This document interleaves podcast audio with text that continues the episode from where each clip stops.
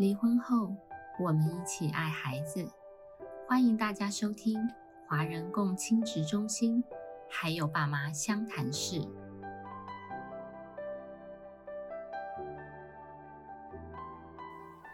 各位听众，大家好，我是今天的主持人黄心理师啊，很高兴我们今天继续我们上一集的主题，就是我们来好书分享。啊，我们这一本书呢，如果有呃听我们上一集 podcast 就知道说，啊，我们这本书的书名叫做《父母离婚后孩子走过的内心路》，啊，主要就是谈父母离婚呃对小孩子的一些影响。那我们今天呢来介绍第二个故事，是叫做啊阳光的记忆。那我们还是一样邀请我们的呃凯丽心理师来跟我们呃分享这一本书的内容。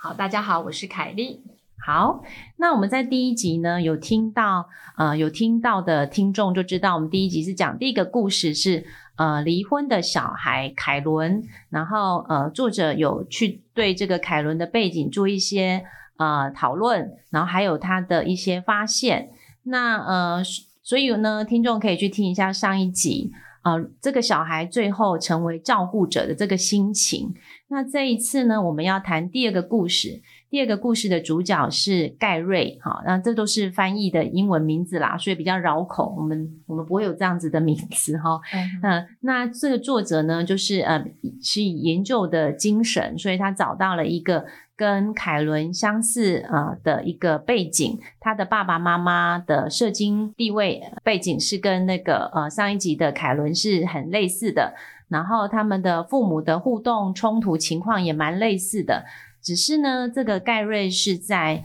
呃所谓的呃家庭结构完整的家庭之下长大的孩子，所以凯伦跟盖瑞他是呃对照组。那我们先请凯丽心理师来帮我们说明一下，呃，这个故事的一个简要的内容，让我们比较清楚一下。好，那呃，我们在呃这本书的第一集提到了凯伦的故事，我前情提要一下，就是凯伦的父母在他们离婚前、离婚中、离婚后，持续有很多的争执。那呃，作者他就想到说。那同样在父母呃婚姻不幸福中长大的孩子，但是父母为了孩子没有离婚，那这些孩子的成长经验又是什么？这是他的好奇，所以他希望可以呃找到一些跟他已经服务过的这些呃父母离婚的孩子相似的一个呃成长背景，在同一个社区长大。他这边说呃，甚至是读同样的学校。或者是说，呃，他们父母是呃相同的教育背景，还有他们的家庭氛围也是类似，所以他会从他原本的研究对象这些父母离婚的孩子里面去找，哎，他们的同学，但是父母没有离婚，所以他这个研究的对照组有四十三个人，我觉得很了不起。所以他呃在访谈这些父母没有离婚的孩子，是成年以后，就是在他们呃跟呃，离婚之子对照，呃，差不多年纪，但是他是在像盖瑞，就是他访谈盖瑞的时候，盖瑞已经三十五岁，是一个结婚，那父母没有离婚的孩子，那他会问他们，呃，其实从小学、中学到大学，印象深刻的事情，那怎么决定这个结婚对象？那他们对于婚姻、为人父母，他们的观念是什么？还有他跟自己父母的相处情形，然后对于婚姻、离婚、信任背叛这些孩子他们的看法又是什么？他说，只是把它分为两大族群，没有再进一步探讨离婚对孩子一个长期的影响。所以我们在上一次说这个研究了不起，它是一个纵观性的研究，没有五年、十年、十五年、二十年去访谈呃父母离异的孩子。好所以他说，他就很好奇，哎，其实有些没有离婚的家庭，其实父母感情很好，也很用心教养孩子。那他们，呃，虽然父母离婚了，但是呃，在孩子的成长过程中，其实受到影响其实是比较少的。有些父母没有离婚，可是父母有酒瘾，互相伤害，根本没有办法给孩子一个适当的照顾跟保护。所以他说，这些基本的。社经背景是很重要的，所以他的对照跟挑选是这样。所以盖瑞的父母跟凯伦的父母一样，就是时常在争执，但是他们没有离婚，然后同样家里也是三个孩子。他在访谈盖瑞的时候，谈到父母的互动经验，发现盖瑞也非常的害怕冲突。他跟凯伦是一样的，但是他对于问题解决、处理冲突，他反而不像凯伦那么的悲观，因为盖瑞的父母他们示范了，特别是他爸爸。他提到盖瑞其实从小看他父母的争执，他是很站在爸爸那一边的，甚至盖瑞希望他爸爸可以跟他妈妈离婚。但是他看到他爸爸怎么努力减少父母冲突对孩子的影响，怎么努力去跟妈妈处理这个冲突，盖瑞觉得这给他一个很好的示范。哎，这的确，如果我工作中一些成年人，他有时候会想，哎，看到父母努力在维系婚姻。那我怎么可以没有努力我就放弃？比如说有当事人说：“哎，我以前看的也好像也是爸爸啊，觉得妈妈的情绪失控啊，或妈妈无理取闹。哎，可是爸爸为了孩子或者怎么照顾孩子，爸爸这么用心努力。那我现在碰到婚姻的困境，我怎么可以说放弃就放弃？这是我成年当事人告诉我。所以他在这里看到盖瑞的父母虽然没有离婚，这个冲突跟吵闹也让盖瑞非常害怕冲突。”但是盖瑞对婚姻是有信心，对问题解决是有信心的。嗯，所以好像就是看到父母冲突的过程，有时候，呃，父母亲怎么去处理这个冲突，这个过程也有可能是一个好的示范。嗯，对。所以他这边说，哎，凯伦其实对于我们上一次有讲，他对于快乐，他其实是觉得自己不该享有任何的快乐跟幸福。可是盖瑞他不一样。他说：“盖瑞在面对争执的时候，他不不会觉得整个世界要垮下来，可是凯伦会觉得灾难要来临。所以他说，盖瑞的优势是他长期观察他的父母，为了孩子的事情可以协商合作。所以他说，这对他婚姻有一些影响哦。他说，盖瑞现在跟他的妻子，他这边翻译叫莎拉。”他会去访谈这些孩子长大以后怎么处理冲突。他说，盖瑞其实他就会是直接面对问题，处理他跟他太太的差异跟不同。他不会担心说他们的差异会影响婚姻，因为这是盖瑞从小看的父母怎么在面对差异跟处理问题。他比较相信，哎，这些问题都是可以解决的。所以他说，他的父母示范了一个很重要的影响他自盖瑞自己面对婚姻。但是我有一个好奇，我听刚刚这样讲，就是说，哎，那个凯伦因为父母亲的冲突，好像影响到他的自信心跟自我价值、自我概念。但是盖瑞看到父母冲突，反而是没有这个影响。那个差异是什么啊？是在父母冲突的过程里面对小孩的指责吗？还是呃，比如说言语还是行为，以至于小孩形成？呃，可能就我自己，呃，我是没有价值的，所以我不能享有幸福。所以这个作者是怎么看这个这个差异？哎，我我觉得蛮好的问题，就是说让我们可以呃更深入的谈，因为盖瑞的爸爸会跟这个儿子个别约谈，因为盖瑞其实呃目睹或看着父母的冲突，那爸爸会给他一些保证跟承诺。还有界限的区分，这是他跟妈妈之间的问题。那相信，就是说爸爸会尽力来解决这个问题。可是凯伦不一样，他是很快被拉为一个照顾者，要去处理妈妈的情绪。然后父母啊，很快的再婚，各自有男女朋友，都在面对自己的议题。是其实来来回回，或者是一下跟爸爸住，一下跟妈妈住。所以对凯伦来说，他那个自我的一个成长，就会在一个很动荡不安的状态，没有办法好好的把自己长好。很快的，他需要变成一个大人。可是盖瑞不一样，哎，就是说他们父母同样在争执，但是爸爸有能力去安抚、处理孩子可能会有的担忧跟担心。这两个其实就会长得不一样，未来对他们的婚姻跟伴侣的相处，对于冲突的处理。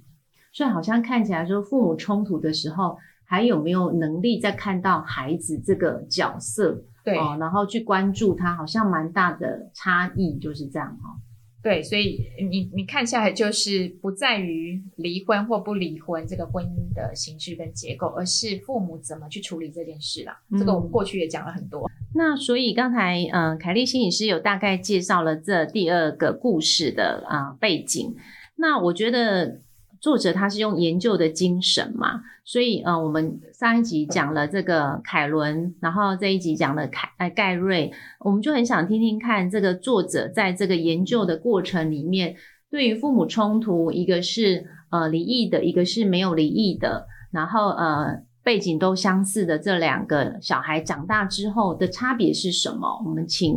呃凯莉帮我们分享一下。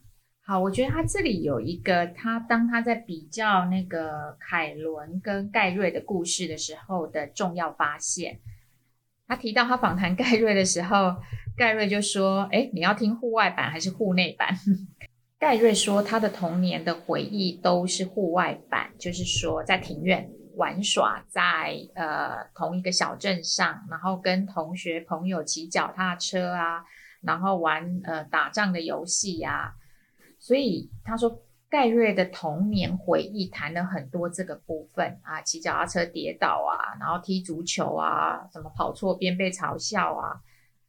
他说，呃，如果呃